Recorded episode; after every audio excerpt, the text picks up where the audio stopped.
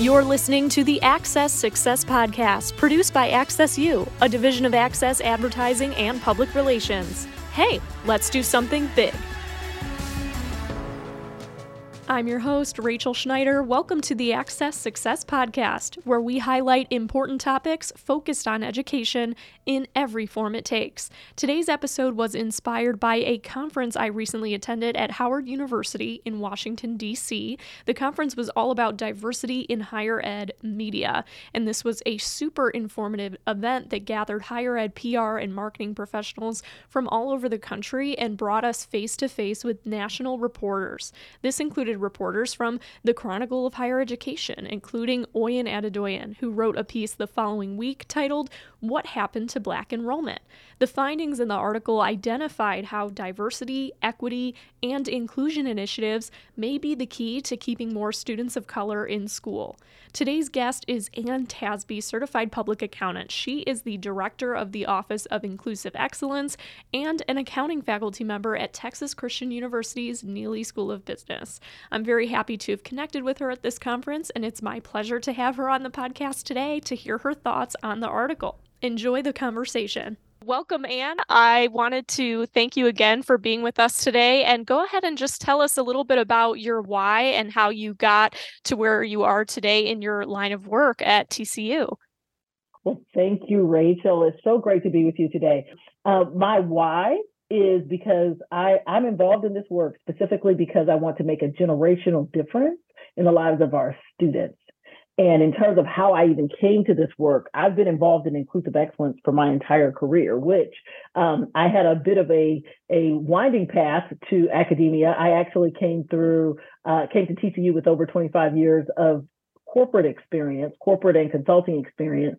And so throughout that entire experience in finance, accounting, enterprise risk management, the vein that flowed throughout all of that was my involvement in diversity, equity, and inclusion initiatives um, across both both uh, locally as well as nationally with the organizations that I worked with. And so it was quite timely when I um, when I was on the accounting faculty in ACTS to participate in the Inclusive Excellence Committee and then ultimately to act as the founding director of the office. And how has your experience and background in finance and management also helped you now in this role?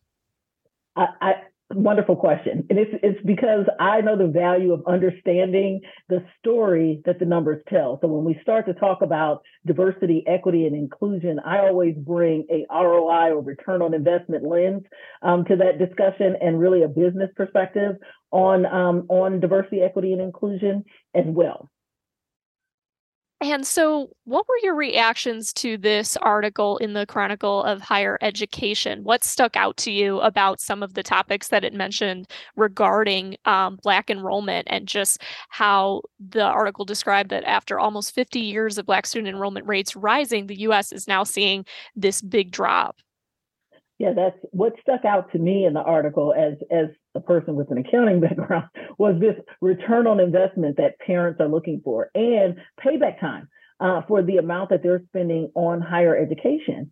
And so to me, that made a lot of sense because clearly you want to make sure that there's return on investment. And if there if you're not seeing that, then um, then there's a question about whether or not you should make the investment.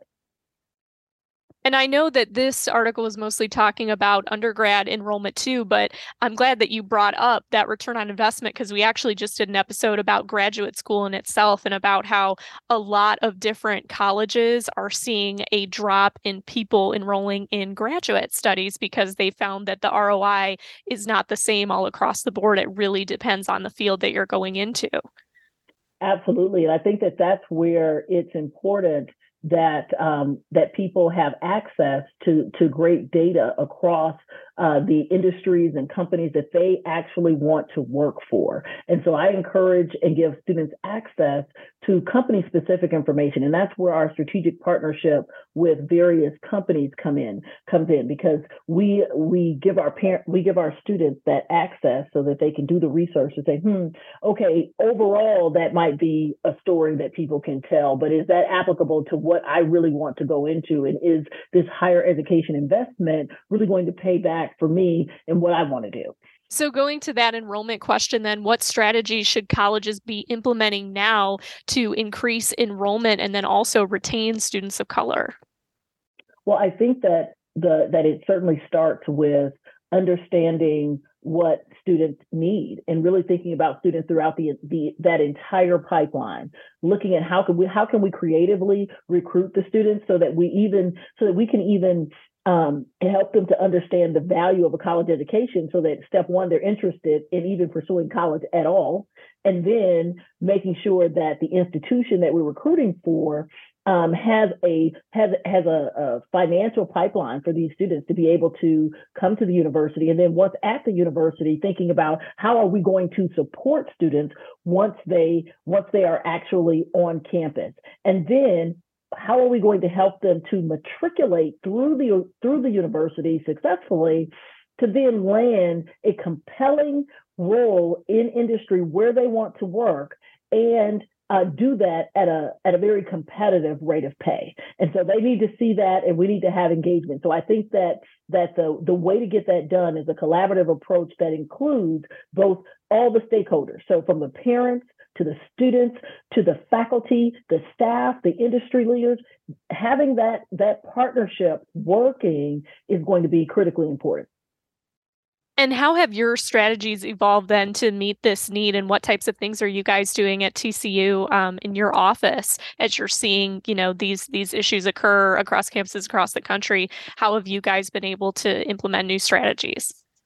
And so, what we've done is we've deliberately created this working relationship among all of our stakeholders to one hone in on recruitment. And so, one of the one of the successful initiatives that we have launched is this idea of summer bridge programs, where we invite students to come to campus and get to know us and our corporate stakeholders um, as part of this this summer bridge experience where they they have an opportunity to stay on campus and demystify the whole college life experience. And i think that once the students are on campus they see this gorgeous campus they see these engaged faculty they see the industry leaders that are there to support them they are exposed to the student organizations where they can find their people as it were and find a place to belong. I think that that that that uh, preview of what to expect has really increased the interest in not just going to college but also coming to TCU. So that's what we're doing from a creative from a creative approach to recruitment standpoint. In terms of uh, retention and really giving students a place to belong, what we've done is we have doubled down on our support of our student organizations and, in, to, and to help increase awareness of student organizations that would provide that um, that place to belong for students and, and that support system. Because in a in an institution like a TCU, students are are hungry to connect with other students they feel like they can relate to, and we believe that student orgs is a great way to do that. And then finally, um, another my last little tidbit of what we're doing that I'm super excited about is this whole idea of equipping all of our students. So not just our not just gearing our efforts towards our diverse students, but really more collaborative, collective education to increase cultural competence across all of our constituents. So not just for our students, for all students, um, also for our faculty and staff, creating learning and development opportunities across all of our stakeholder groups in this area. And what that does is that creates a more culturally competent population that we're now making available to our industry partners that want to hire our students. And what does cultural competence mean in that context too when you guys are bringing people together and making sure that they're aware of the environment that you want students and faculty and just your community to have at TCU? Sure. I mean, when you when you think about cultural competence, we're talking about really uh, back to the numbers. I have to talk the numbers, right? So the, the ROI of diversity, equity, and inclusion to help drive more compelling outcomes, both in business as well as in the student experience. And so if we're all kind of geared towards creating these inclusive spaces where students feel like they belong, when we're the way that we even approach how we execute a class, um, making sure that that's an inclusive education kind of approach to the classes. Co-curricular activities, one that I'm super excited about. We have this Against All Odds Stories of, of Grit and Determination speaker series where we're showcasing diverse executives that have done incredible things in their career, but was the was the path easy? No. And so we want to hear about their strategies for navigating that. That benefits all of our stakeholders because all of our students need to see those types of leaders um, talking about their stories and how they've navigated their careers. And so that's another type of um, educational opportunity that's not just talking about concepts, but really bringing those concepts to life around how those play out to build successful careers.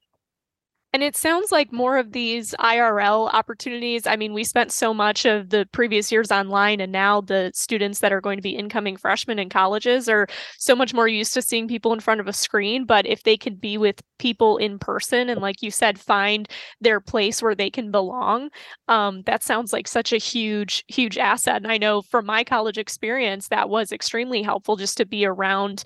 You, you find your people exactly, exactly. I mean, what I loved about when I joined TCU as a new faculty member was was the way that faculty members at TCU went out of their way to reach out to me and make me feel welcome. And and now it happens naturally, but how about if we create a process that makes it systematic?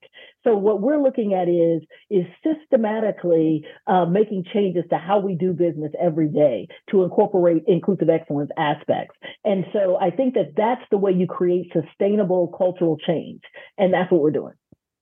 Well, just over the course of your career, also, and I know you mentioned that you were working as a consultant for businesses then before you were at TCU. Um, so, how have you seen how uh, DEIB initiatives have helped or hurt a business or a campus when they maybe don't have those initiatives present? Well, I think that that what we've seen, as you said uh, from the article, is that we've seen where uh, the from a cultural standpoint, it kind of suffers, and then what happens is you have high turnover. High turnover costs money. Again, we're right back at ROI, right? Higher turnover costs money. We have seen studies that have shown that that that organizations that have diverse um, d- that have a more diverse population. They tend to come up with more creative solutions. They're more profitable, so on. So the research is there um, that supports uh, diversity, equity, inclusion, and belonging initiatives. Um, and so I think we've seen that play out in organizations that haven't made it a priority. Do you think that specifically for um, Black enrollment that it was affected by the pandemic? I mean, just to see such a drop, I, I think it was it fell nearly 17% on at least 500 campuses. It dropped more than half, um, just Black enrollment specifically across the board. How do you think that that was that um, people of color were disproportionately affected too by maybe not just COVID, but several um, several types of incidents we've seen over the past couple of years that have led to a drop in enrollment. Sure. I mean, I think that absolutely COVID disproportionately impacted um, Black families uh, across the nation and across the world. I mean, really, everybody was impacted by COVID. But I think this whole idea of now going to an environment where you're really relying upon your technology to be able to engage. And if you're in an environment where your technology, you don't have access to the level of technology that your peers have, there's that equity issue, right? So now we're talking about equity. And the question is whether or not institutions put in place initiatives that help to kind of bridge that gap in access to access to technology and engagement. I mean, what we found in COVID is that the things that used to happen naturally in terms of finding your people and just kind of seeing people in the hall and making those, you know, stopping by people's offices, all of that had to stop, and there it became more of a structured, um, more of a structured, deliberate um, effort that was taken to connect. And so, um, so I think that yeah, that disproportionately impacted people of color. And so it's not just about getting people face to face again or allowing more equitable experiences where people can find and meet people um, so that they find a sense of belonging at their university, but it also sounds like there does need to be equitable resources across the board, whether that be laptops, technology, Wi Fi, so that when people are enrolling in school, they have a place where they can get their work done and they have those resources available to succeed. Sure. I mean, there's a drastic difference between um, the need to be in a like to go to a library to get all of your work done to get free access to computers versus being able to access your your uh, technology and your uh, your work that's on your device 24 7 i mean it's it's a big difference. I mean and so so i think it's very important that we look at the equity gap in terms of access to resources like again like you said computers but also things as simple believe it or not things as simple as business attire. One of the one of the things i'm really proud about is the fact that we launched a program called Suit Up, Lead On, which was born out of feedback directly from our students. And so what we put in place is we put in place a student advisory board. And so that's a volunteer group of students that said, Hey, I'm I'm willing to speak truth to power. And we said, okay, we want to hear it. And so one of the things that we heard from them is that this whole this whole idea of to participate effectively in business school, you have to have this fancy business attire because people are going to judge you based on what you look like, and that's just the bottom line truth.